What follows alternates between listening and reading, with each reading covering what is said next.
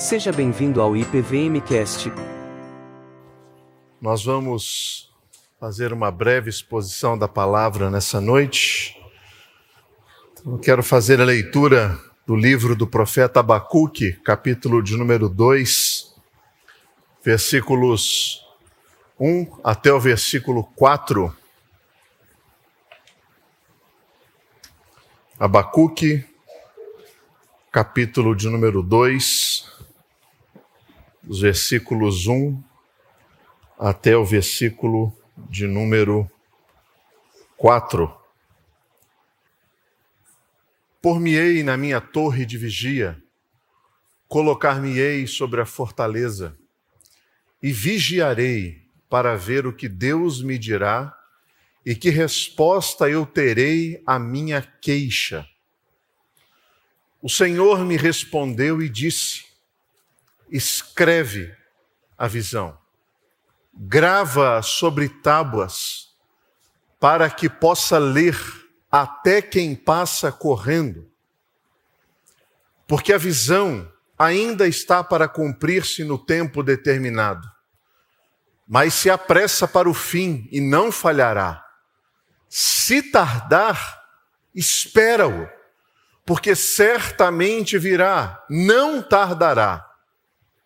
Eis o soberbo, sua alma não é reta nele, mas o justo viverá pela sua fé. Vamos orar, querido Deus, fale ao nosso coração nessa noite, após de sermos ministrados o solo do coração preparado pela canção, agora pedimos que a semente seja lançada sobre esse solo. E eu peço isso no nome precioso de Cristo Jesus, o nosso Senhor e Redentor. Amém. O livro de Abacuque é um livro pouco conhecido da Escritura Sagrada. Talvez alguns aqui tenham dito assim: Abacuque. É um livro pequenininho de um profeta que certamente esses versículos, esses quatro versículos e a ênfase do último versículo, o justo viverá pela fé, não representa a beleza e a grandeza desses três capítulos escritos pelo profeta Abacuque. Nós estamos falando de um profeta que tinha muita intimidade com Deus. Um homem que no primeiro versículo que nós lemos, ele diz: Eu vou me colocar na torre de vigia, eu vou orar e eu vou esperar para ver o que, que Deus me responde. Não são muitos que agem dessa maneira. Eu vou orar até a hora que Deus responder. E Deus responde. Ele não tinha medo de expressar as suas queixas os seus medos, os seus anseios, até a sua revolta diante de Deus, porque no capítulo anterior, no final do versículo do capítulo 1, a queixa dele é até quando o Senhor, o Senhor vai permanecer quieto diante da construção dos ímpios? Tudo que eles têm feito, até quando o Senhor vai ficar quieto? Você fala assim com Deus? Não é todo mundo que fala assim com Deus. E Deus dá uma resposta para ele. E o final dessa resposta é: o justo viverá. Não ouviu? O justo verá. Obrigado, coral. Estão com a voz assim, ó, bem aquecida. O justo viverá pela fé.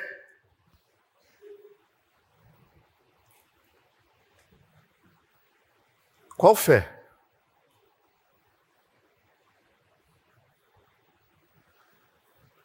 Qual fé? Qual fé você vive? Qual é a fé que sustenta o seu dia?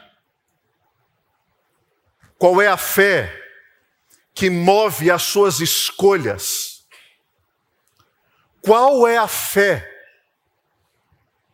que te sustenta nos momentos aonde um grande ponto de interrogação se instala na sua vida. Qual fé te move? O justo viverá pela fé.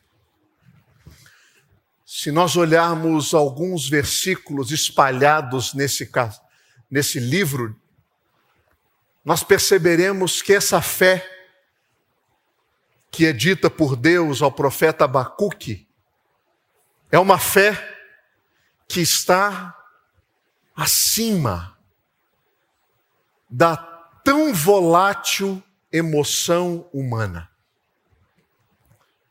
Uma fé que não é sustentada por aquilo que nós sentimos. Uma fé que não é baseada nas emoções. Você está dizendo que a fé é inimiga da emoção? Não. A fé só não é sustentada pelas emoções. Muitas pessoas acabam condicionando a fé aquilo que elas sentem. E aí elas correm, correm, correm, correm, correm em busca de arrepios, em busca de sensações diferentes, achando que isso sustenta a fé e não sustenta. A fé e a emoção caminham juntas. E um pastor chamado Bill Bright, ele ainda acrescenta uma outra coisa fé, emoção e razão.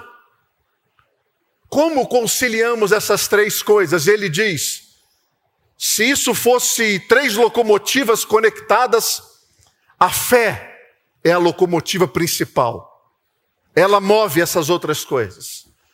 Ela não é sustentada, ela dá direcionamento a elas. Elas são menos importantes. Sem a fé, elas param. Por exemplo, nós vivemos num país em que absolutamente todos, todos, praticamente todos, sabem quem é Jesus? Não é um nome estranho. Não é um nome diferente. Não é um nome que nos causa profundo desconhecimento. Quando nós anunciamos a Cristo, nós não perguntamos: você sabe quem é Jesus? Mas pense comigo, dois exemplos breves. Uma pessoa que aceitou a Cristo, entendeu o plano da salvação, entendeu sabe o que ele fez. Entendeu que o sangue perdoou os seus pecados, entendeu que existe uma promessa de ressurreição para essa pessoa. E ele professou a sua fé na igreja. Ele foi batizado. Mas ele está profundamente preocupado com o quê? Porque ele nunca teve uma experiência extracorpórea da sua conversão como algumas pessoas relatam. E ele tem muitas dúvidas, porque a fé dele está sendo conduzida por emoções que ele nunca sentiu. E aí vem a pergunta: que fé? Como o justo viverá por fé? Qual fé? A fé que Romanos diz: Se com a tua boca confessares Jesus como Senhor e em teu coração creres que Deus ressuscitou dentre os mortos, será salvo. Com o coração se crê para a justiça e com a boca se confessa a respeito da salvação. Porquanto a Escritura diz: todo aquele que nele crê não será confundido. Onde estão as experiências extracorpóreas desse texto? Onde estão os arrepios? Onde estão as visões? Paulo simplesmente diz: se você com a tua boca confessar e crer com o seu coração, você não será confundido.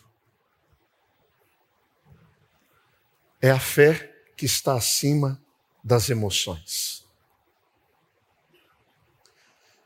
Qual fé? A fé que está acima das emoções. Abacuque estava com as emoções abaladas? Muito.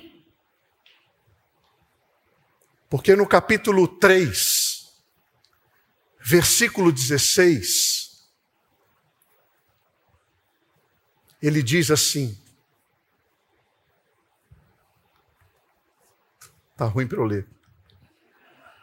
Ouviu, ouviu, e o meu íntimo se comoveu.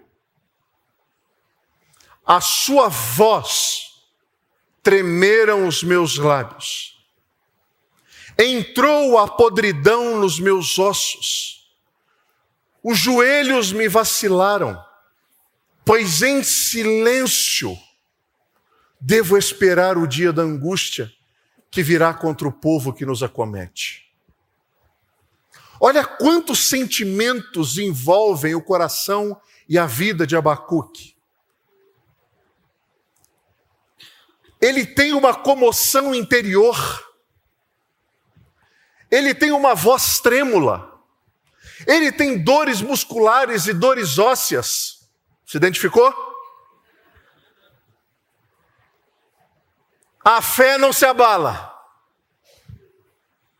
A fé não se abala. As emoções não afetam a fé. Porque a fé está acima das emoções. Considere as suas orações. Você às vezes tem a impressão de que a sua oração não passa do teto? Tenho. Mas Deus não está abaixo do teto também? Então Ele ouve. Se concentre na revelação da fé, nas promessas que nos foram dadas. Qual fé? A fé que está acima das emoções. Qual fé? A fé que está acima das circunstâncias que estão ao nosso redor. Qual era a circunstância que Abacuque vivia? Olha o que ele escreve, versículo 17 ainda que a figueira não floresça, nem haja fruto na vide, o produto da oliveira, da oliveira minta, os campos não produzam mantimento, as ovelhas sejam arrebatadas do aprisco, nos currais não haja gado. Você vive circunstâncias parecidas com essa? Ainda que eu não tenha o alimento, ainda que eu não tenha as condições necessárias para a minha casa, para a minha família, para a minha vida, para a minha saúde, para a minha velhice. Essa era a realidade de Abacuque. A figueira não floresce, as uvas não vêm. Um grande problema, porque não tem vinho. A oliveira não produz fruto, não tem azeite. Os campos não produzem, não tem pão. As ovelhas que estariam no curral não estão mais. A dor atingiu a nação santa. A dor atingiu o povo. O ímpio está avançando. Mas a palavra de Deus é: o justo viverá pela fé. Agora, deixa eu fazer uma pergunta para você.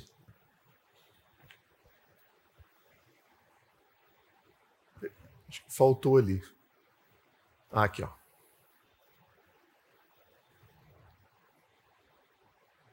A fé você já sabe o que é. E os justos quem são? Alguém aqui se habilitaria a levantar a mão e dizer: Pastor, o justo sou eu. Dou-lhe uma. Boa, pastor. Quem são os justos?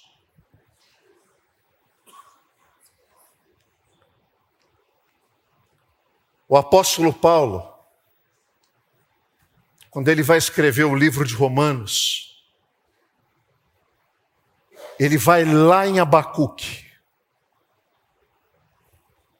E lá em Abacuque ele fisga esse versículo e traz para cá e começa a escrever. Por isso que o capítulo 1 ele escreve: Não me vergonho, pois não me vergonho do evangelho, porque é poder de Deus para a salvação de todo o que nele crê, de todo o que crê, primeiro do judeu e também do grego, visto que, preste atenção, a justiça de Deus se revela no evangelho de fé em fé, como está escrito: o justo viverá pela fé. Quem é o justo? Aquele que foi alcançado pelo Evangelho. Pastor, todos nós somos justos. Ok, mas o justo que eu me refiro, que a Bíblia se refere, tem endereço. E o endereço dessa pessoa é aquele que foi alcançado pela justiça de Deus, que é o Evangelho. Depois o apóstolo Paulo vai dedicar um pouquinho mais para explicar como essas pessoas foram alcançadas. Mas agora se manifestou uma justiça que provém de Deus, independente da lei, da qual testemunham a lei e os profetas. Justiça de Deus, mediante a fé em Jesus Cristo, para todos os que creem. Não há distinção, pois todos pecaram e estão destituídos da glória de Deus. Opa! Se existe uma verdade universal na Bíblia é que todos pecaram. Então nem todos são justos. Mas quem pode se tornar justo? Aí ele diz: sendo justificados gratuitamente por sua graça, por meio da redenção que há em Cristo Jesus. Deus ofereceu como sacrifício quem? Jesus para propiciação mediante a fé, pelo seu sangue, demonstrando a sua justiça, em sua tolerância havia deixado impunes os pecados anteriormente cometidos, mas no presente demonstrou a sua justiça, a fim de ser justo e justificador daquele que tem fé em Jesus. Quem é o justo?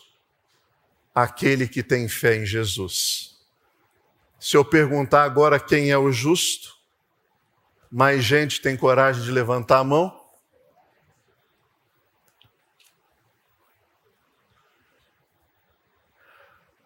Você veio aqui convidado para ouvir uma música.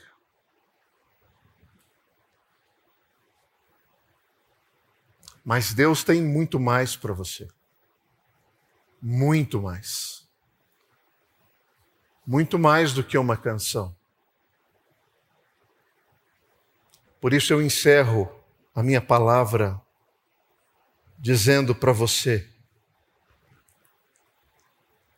o maior inimigo do Evangelho é a justiça própria. o maior inimigo do Evangelho são as pessoas que acreditam que podem ser justas sem o justificador. Que podem se aproximar de Deus e dizer: Senhor, eu oro em meu próprio nome. Sem o justificador que é Jesus Cristo, você está perdido. Sem o justificador, você está condenado.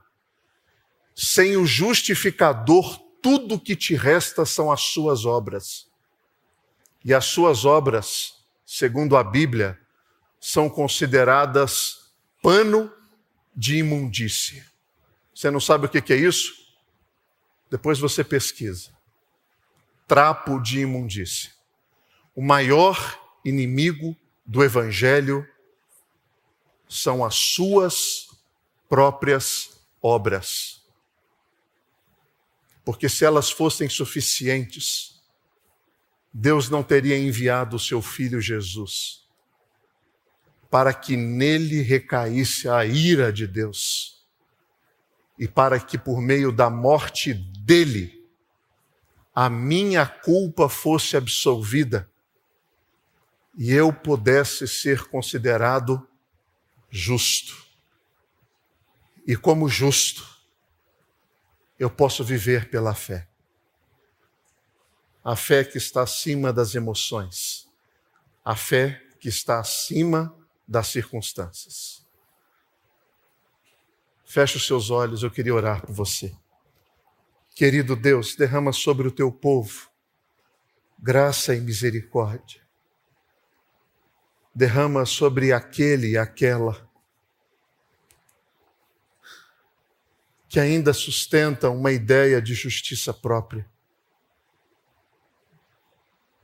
Que o teu Espírito Santo traga convencimento de que não existe mérito no que nós fazemos. O mérito reside no que Cristo fez. Ele morreu ele ressuscitou e ele voltará. E é nesse nome que nós oramos agradecidos ao Senhor. Amém.